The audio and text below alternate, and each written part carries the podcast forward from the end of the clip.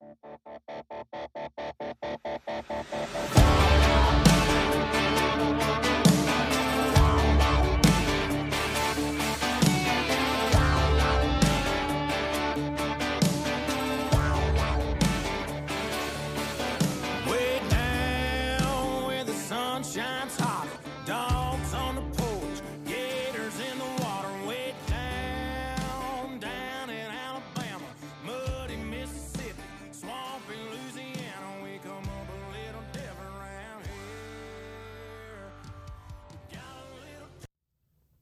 Hello and welcome back to another episode of Live from West End. Big week um, over here at Vanderbilt's campus. A huge football win out in Hawaii, 63 to 10 for the football team, and a really hot start for the soccer team. Um, they've kicked out to a 4 0 start. We're joined by podcast producer Aiden Rutman, Hello, hello. and um, we have soccer with Sam to start off here. That's um, right. Sam Curtis, our sports copy editor, is here to talk. Um, that soccer start. So the women are 4 0 on the season. They have not yet allowed a goal, um, and they just beat Providence last Sunday, which Sam was there to cover. So, Sam, what have you seen so far? Really exciting um, kind of kickoff to this season.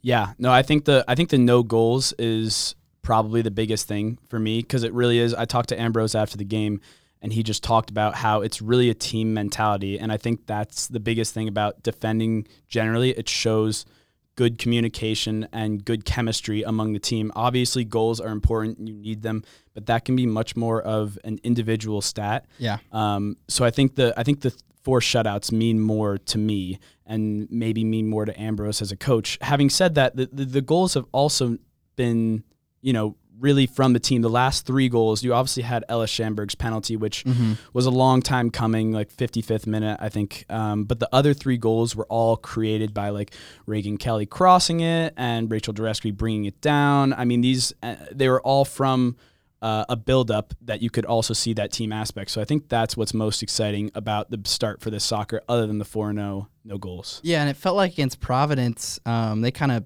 once they broke down that wall, um, it was just kind of an onslaught at a certain point in the second half. Obviously, scoring four goals in the game, the most they've scored um, this season. Them and Kentucky are the only two teams in the SEC that have gotten out to a four 0 start. Um, what do you think is kind of um, have you seen from this team in order to, to consistently reproduce this this kind of effort? I think another really exciting thing about t- this team is how deep they are. Yeah, and uh, we saw that in the last 10 minutes of the first half. You, it was Vanderbilt definitely had the best of the beginning of the first half, but they seemed to kind of turn it up, and I think it was just fatigue for Providence. It was fatigue, and, and they don't go as deep as Vanderbilt does. Uh, just looking at the subs, I mean, was that like ten subs came in? I mean, that's crazy, and they're all very quality subs, and so that's why you see these second half performances at home. Um, Vanderbilt scored uh, six goals in the second half in these last two games, and they play another two home games for this this four game stretch. Yeah. So we'll see what they do, but I think a lot of that is maybe good conditioning, but also just great substitutions and a lot of depth from this team. Um, from the youth as well as like you have graduate players and a lot of good leadership in players like Ellis Schamberg and Maya Antoine, uh, Reagan Kelly. yeah. Uh, you know, even the team that's gotten older. Yes, for sure. exactly. Um, but that's but they also have the youth. Like they've gotten older, but you know the youth is showing through Mm-hmm. players. I mean, three players scored their well first goal for Vanderbilt. Two scored their first goal, co- collegiate goals, and uh, graduate. Um, Brooke Van Dyke scored her first goal for Vanderbilt after four years at Notre Dame, uh, Mm-hmm. which was also cool to see. Yeah, so they've got East Tennessee State on Friday and then Lipscomb coming up. I think most interesting about what you've said is kind of this this depth aspect that maybe they haven't had in the past when they've relied more so on uh, you know a singular score, whether it be a Haley Hopkins or someone else over the past couple of years. Um, it seems to be at least for these first couple of games, um, really an attack that features multiple different girls. W- Were you expecting really this start? Because for me, um, obviously, wonderful to see you know the team kind of get out and and rush out of the gates here. Um, but I, I don't know that I was expecting through four games to not have allowed a goal. Yeah. um, and, and to start four zero like this. Yeah, you hit on a bunch of things right there. I mean, one, I I would not say I would have expected more of a transition into the season, kind of some like rougher. I mean, last season we came in with a lot of attention in the top 25, a ranking. This season we haven't gotten that. We didn't get any votes in the top 25, which surprised me because, like you said, we're the only other 4-0 team other than Kentucky in uh, in the SEC, and I don't think we're going to get a lot of attention until we after these next few games and like you know starting to turn some heads after a few more wins and starting to play some SEC opponents. Um, but yeah, I, I, think they've come together a lot quicker, and that's a lot of credit to the coaching staff and the leaders on this team um, for doing that. And I think the other thing you said is Haley Hopkins was the first person who came to mind when you said yep. like a dominant offensive player. I mean, she was amazing, but the team was also very reliant on her uh-huh. to produce late goals and just offense in general. Often it was just like give her the ball and see what she can do.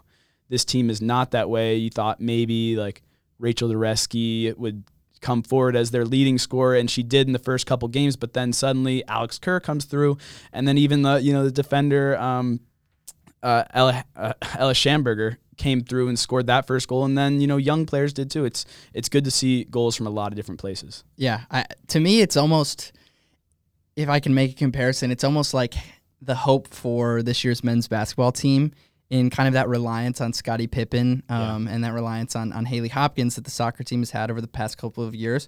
When you get rid of that, there's obviously a lot of kind of questions in terms of who's going to step up. But I think what the team has done really well so far um, is, is kind of made that a collective effort. And like you mentioned, obviously there's um, a couple of, of more tune-ups before they get to SEC play and can and really prove themselves for the first time. Um, but it's about as good of a start as you could have had considering kind of all these factors. Yeah, I think your basketball and Scottie Pippen like analogy is really apt because mm-hmm. we talked all the time about what was it when Scottie scores over 25 points, Vanderbilt rarely won. Yeah. They rarely won and I'm not, you know, that just that, that happens when you say like go and do it yourself. Teams focus more their defense on that. When you have like five different players who can suddenly pop off in a different game, you're like, I don't know who exactly to look at, and you game plan for different things because this team can hurt you in many different yeah, ways. Multiple ways for sure. Um, yeah, so looking forward, as I mentioned, the team has got um, East Tennessee State this Friday at home, Lipscomb next week um, at home as well, and then they're going to go on the road to Middle Tennessee State. Um, Sam, anything else out of you from this uh, from this first week? Yeah, I think it's really important to get these home wins. It's really surprising we haven't played East Tennessee State since like 2008. We've only played them one time in our history, which mm-hmm. pretty crazy to think about. Um, they are coming off their first win of the season. They're one, one, and two, um, but they came off a one nothing win. So, you know, not incredibly high scoring there. And I'd look for another shutout and another win at home, and then we have game against Lipscomb, and you know I want to see them. I mean, I want to see them go seven and zero oh into this LSU game. That's what I'm looking for. But um, it's understandable if you know you have a team considering the success, pack it in. I mean, Providence at a certain point, especially the end of the first half, ten behind the ball, eleven behind the ball. Mm-hmm. I mean, this is it's why you didn't see a first half goal to be honest, because they were really just packing it in, and, and Vanderbilt couldn't take op- the the chances with their ten corners. I think that's going to be the biggest thing if they can start to make set pieces work because being uh, winning scoring from the run of play when you have a team parking the bus and putting 9 10 or 11 behind the ball is very difficult.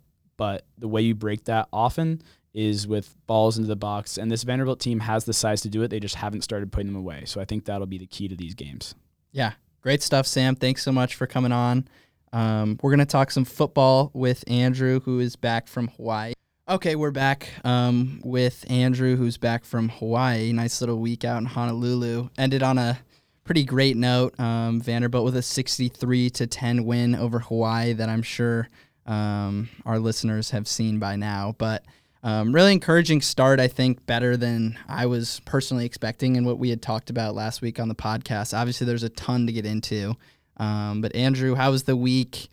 thoughts on the game. Give us give us some recap. Definitely, it was such a special experience to be with the team for the whole week. And what I said to you guys last Thursday was, look, you can't really BS a culture. Maybe a day or a press conference, you can say, "Hey, I want a winning culture," but you really see everyone buy in, and you saw it with the result on Saturday.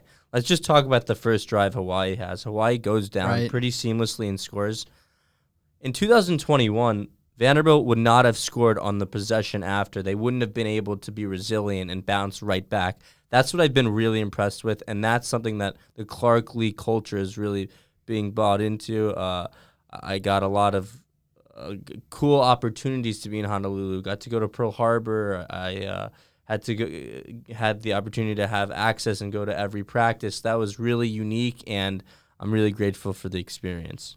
Yeah, huge thank you to the Vanderbilt Athletics um, communications team that was able to give the Hustlers some access out there in Hawaii. Um, but yeah, like you said, I think that was really encouraging from the beginning because if you were watching this game for the first seven and a half minutes, you were thinking, okay, here we go again, right? So, um, really bad start in terms of letting Hawaii go right down the field. There was a couple of penalties on Vanderbilt's um, offensive drive on the next drive, um, and, and generally just looked to be in a bit of disarray. But from then on out, really, um, once Vanderbilt was able to get on the board, and, and once I would say Maxwell Worship kind of set the tone for Right. for the defense. Um, this was a game that, that wasn't even close, and, and clearly Vanderbilt had the talent um, as well as kind of the schematic advantage to to dominate Hawaii. Um, and I don't think that that is something that, that we've seen in quite some time. I was texting with our old sports editor, Justin Hershey, um, talking about, okay, this is the first time that we've won, obviously, since uh, UConn of last year. But for someone like Andrew, who started um, in 2020, this is what, your th- the third win you've seen? Third win I've seen, and And the other two were nail biters. first first win I've been to actually in Yeah. person. So it, it was a, a weird feeling, and I'm not gonna lie, when that happened, I was so upset. Another another thing that I really had a, a really cool chance to do was I was able to go on the field. Uh, Alan, uh, who's the associate athletic director uh, for Vanderbilt, he said, "Hey, you can just stay on the field how long you want." I said, "Look, I have to write a story too, so I'll try to go for the first quarter." And then I give him responsibilities. yeah. And then they scored a touchdown. I said, I can't even watch this. I have to go back upstairs. and then uh, maybe I was just bad luck on the field. But uh, my point is more just I think people my class, people that are juniors and below, when you see the first drive like that, you do not think you're going to have that forced fumble with Max Worship and, and Yeah. it's going to go in Orji's hands like like that. And you're not you don't think you'll have two defensive touchdowns, but look, I think it's a, it's a good time to have some surprise. Yeah, I mean, it, it felt like everything was working. Like that first drive, you kind of held your breath. But I remember watching the game and thinking exactly what you said on the last show. Like they have that confidence that there's something about this team that they just didn't have last year. I and agree. It's, it's in the same players that, that they had last year, but there's just something about it. Uh, and they just they responded so well to all the adversity. I mean, like personal personal foul on the first drive, hmm and then like a turnover on downs, or they punted it away, and then And, from and a little bit of weird play calling too Yeah. to Yeah. start that they had to overcome. and then they went on a 63-3 to run run to and- close the game. And when were the, when there were those penalties on offense, I was really worried about the offensive line before the game and before the season. When you see Tyler Steen leave, and then you see Yeah. uh, Gunnar uh, Harrison, I think Hansen, Hansen, Hansen, yeah. sorry, take take the left tackle spot. Uh, I was a little nervous, but I was really, really impressed with the way Thought the he line was and Bradley fantastic. Ashford Amazing. did. Yeah. Look at the holes that they got. The two running backs, Ray Davis had 87 yards and a touchdown. Rocko Griffin did really ran hard, and it felt like the team was having like four or five yards per carry, and that's the way to win ball games and dominate uh, the game. Yeah, I think um, we've written written about it. Sorry, a little bit, um, but just this this rushing attack, I think, is is really what needs to be the focal point for this offense, and starting that up front with the offensive line against Hawaii, setting the tone. More impressive than I could have even imagined. The group um, really cohesive. It seemed like there was a plan. Vanderbilt ended up averaging 9.2 yards per rush, which is insane. Unbelievable. Um, rush for over 400 yards. Mike Wright, obviously, speaking of individual performances, absolutely went off. Um, so I think from that end, just having an offensive line um, that's a little bit more connected and, and maybe going to over overperform expectations this year is huge in terms of setting kind of that tone um, and creating an offense that's really run focused. But I think the other thing that that I really liked that I think can be transferable from what I saw was the design of the run game. So Honest wrote a really good piece about it today for our film room. But you've got Mike Wright running RPOs. You've got Ray Davis running kind of that outside zone read. You've got Rocko Griffin more on the inside zone um, with more of those north and south touches. And then you've got a guy like Jayden McGowan getting involved with the triple option, getting involved kind of on those um, jet sweeps. I think having all of those different variables and, and mixtures to kind of throw off Hawaii's pace and not really give them a chance to, to catch their breath and all the while running straight at them in each of those plays was was huge and better than I could have even imagined in, ter- in terms of what I want this offense to look like and what I think will be the most successful version of this offense given the personnel. Yeah, I think I, I read an article today about how dominant the running game was. And like you look at it and you look at the running backs, and the running back room is fantastic. And the craziest thing is, they're not even the most like electric rusher on the team. Like Mike Wright is like the number Yes. one threat, and that's crazy because how do you stop a read option like that?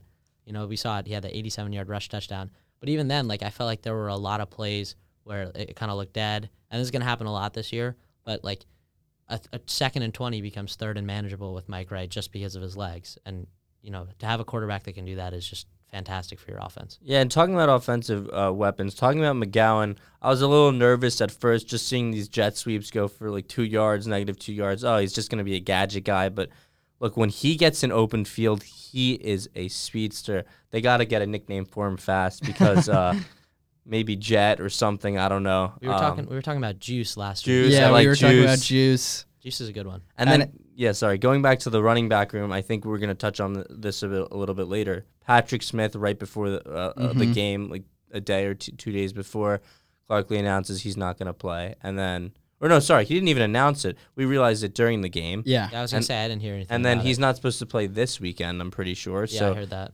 I wonder what's going on there. Maybe it's off the field issues, but he traveled with the team in Hawaii and he was practicing really well with the second and third team. Uh, Brandon Karp ma- wrote a really good piece about him, and I was just a little confused to see him not there. Uh, there, there must be something going on. Hopefully, he's back soon. Yeah, and I think that even to that point, um, Vanderbilt not necessarily having their full strength and still having this good of a rushing attack because Patrick Smith was someone that we had penciled in and talked about last week as someone we were really excited for in this rushing game. He brings a little bit more of a receiving element, um, uh, one of one of the shiftier backs I would say in this room.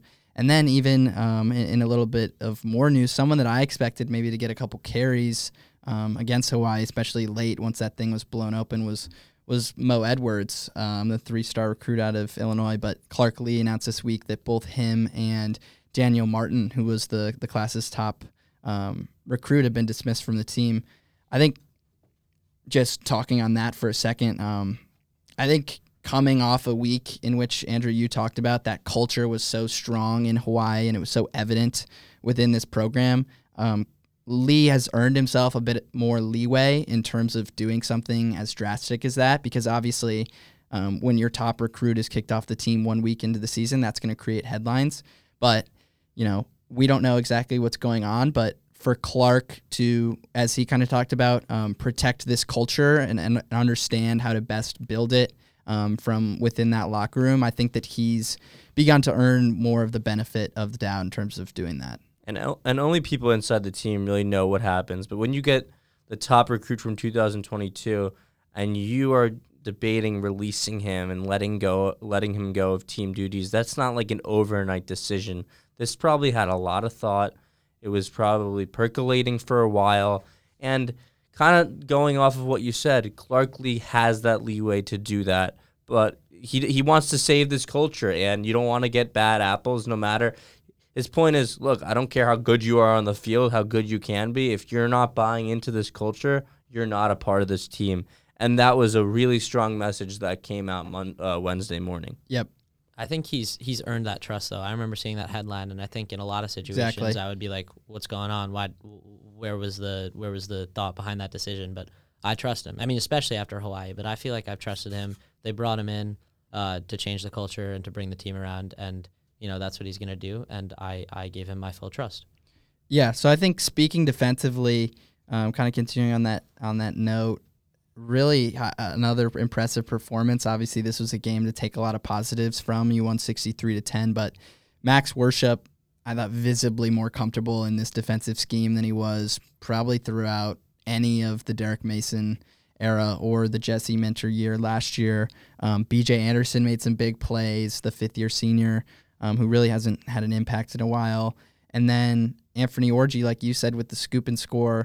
Um, I think there was a lot of guys who who clearly seemed re-energized on this defense, and in addition to that, um, kind of the the cadence of, of blitz packages and pressure that that Nick Howell was able to dial up, I thought resulted in a pretty impressive performance. And obviously, we're going to see more this week, and we're really going to see in two weeks against Wake Forest. But no complaints on that side of the football either. And that's something I want to talk about. How he is first year defensive coordinator, and when I was in Hawaii, I was kind of like, you know what, this guy's kind of like a, you know, not the warmest guy. But then I'm thinking on the on the on the field, if I was a football defender, I don't want like someone to coddle me. I want you to be hard nosed and kind of be uh, to the point. And I think maybe in past regimes, you see guys kind of trying to please. He's not trying to please anyone. He wants to win. And I talked to Max Worship after the game, and verbatim, I said what did it feel like to have 63 points first time since 1969 he said i wanted it to be 70 it wasn't enough and like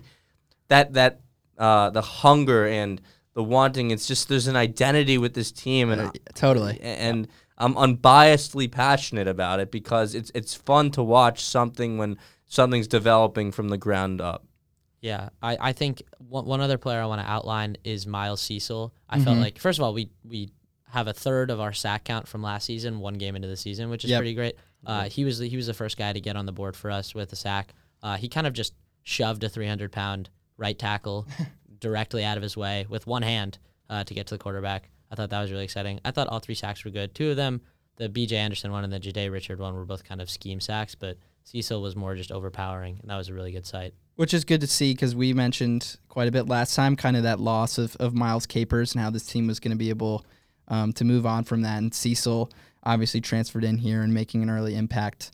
Um, great to see. And I think I'll just add before we move on to, to Elon, um, kind of what you're talking about, Andrew, in conjunction with seeing this culture start to come around.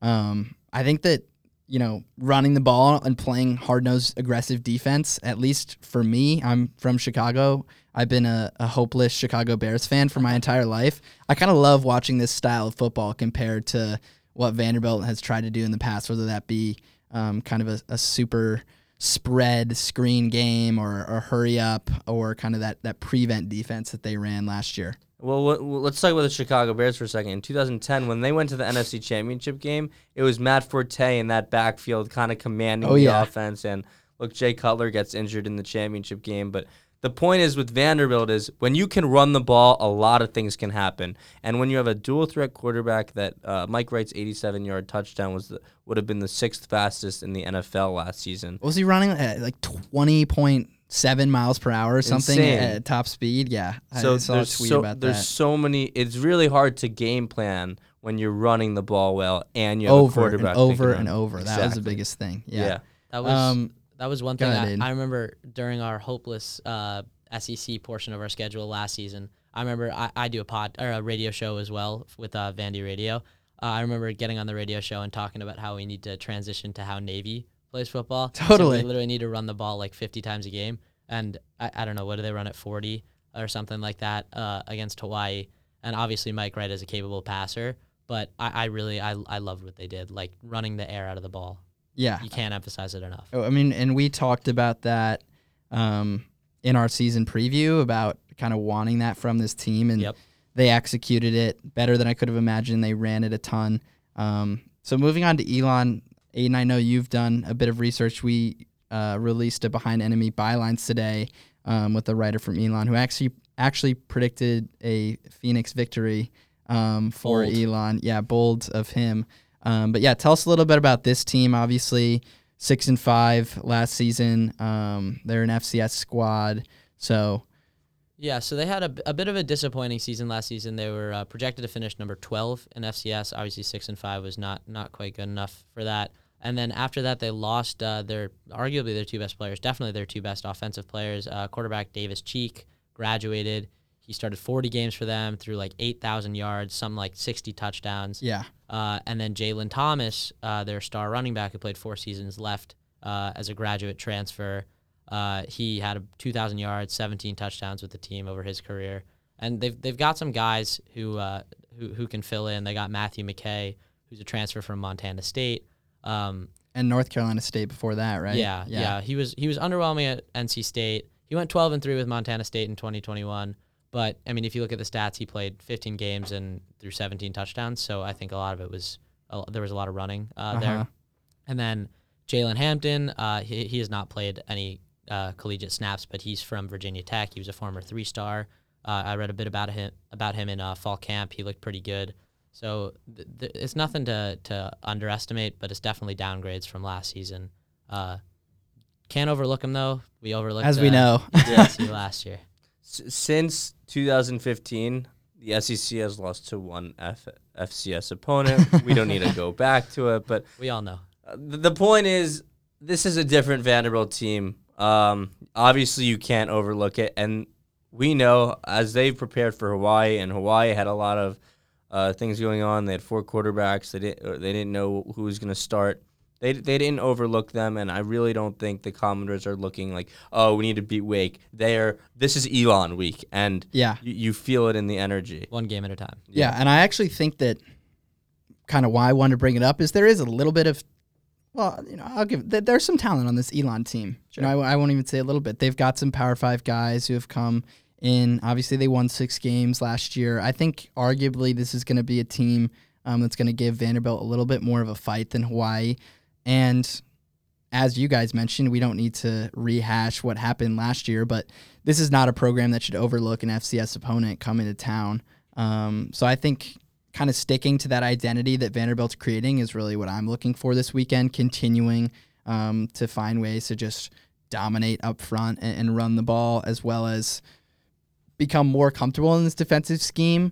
Um, and then, you know, hopefully, assuming all things go well, which I'm saying with great caution after having said the exact same words in this in this uh, booth last year before um, the game that shall not be mentioned. Um, hopefully, getting some of those young guys in again. Obviously, AJ Swann Yep. um, had a couple drives at the end of last game, but I think this should be another tune-up for Vanderbilt. It should be another game where they kind of continue to establish um, that culture and the presence that Clark Lea wants to have, and and continue to show the country um, that this is this is a program that's on the up um, and one that's very different from this time last year when Clark first took over.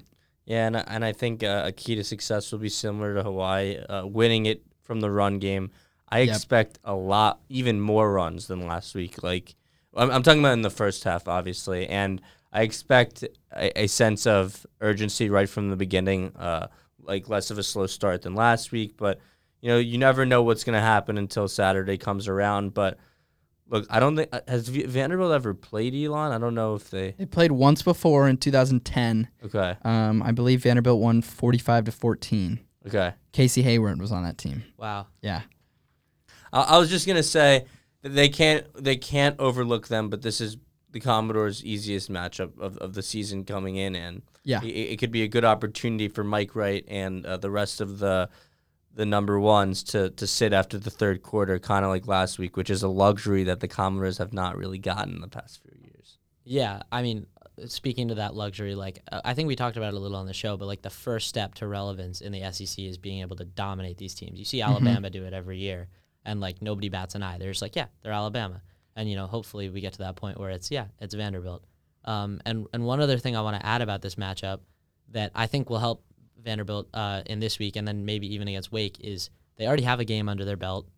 They're all healthy, so they haven't like lost anyone really Good point, injuries yeah. that game. This is this is a tune up for them, and a lot of teams are going to be shaking off rust, and Vanderbilt's just going to be one step ahead of them. I feel like. Yeah, great point. Um, I think what you mentioned, really in general, and Andrew going back about this being um, a, a game where Vanderbilt should take care of business and, and not only um, win like they're supposed to, but begin to kind of stack those wins, um, really elevates this program as a whole. Um, okay, so Aiden, we're going to make you go first again. We're going to do some score predictions to close out here. Um, what are you thinking for this weekend? Well, since I was the closest last uh, last week, it, it only Yeah, makes sense. your optimism. I go first. Um, so I'm gonna go 45 to 10. Vanderbilt takes it.